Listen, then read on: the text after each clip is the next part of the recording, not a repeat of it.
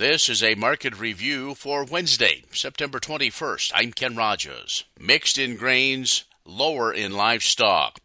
At the conclusion of the Federal Reserve meeting, interest rates rising another 75 basis points. December corn down six and a half, six eighty five and a half. March down six and a half, six ninety and a quarter. May down six and a quarter, six ninety and three quarters. November soybeans down 17 and a half, 1461 and a quarter. January down 17 and a half, 1467.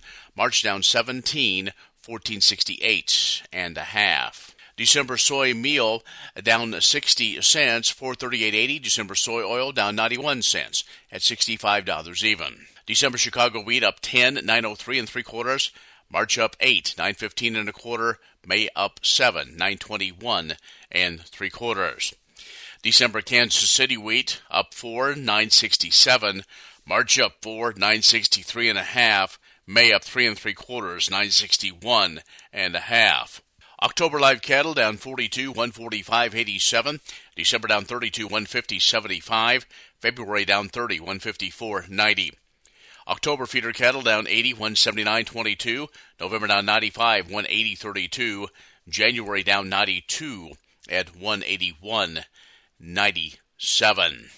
October lean hogs down a $1.55, 94.42. December down a $1.72, 86.45.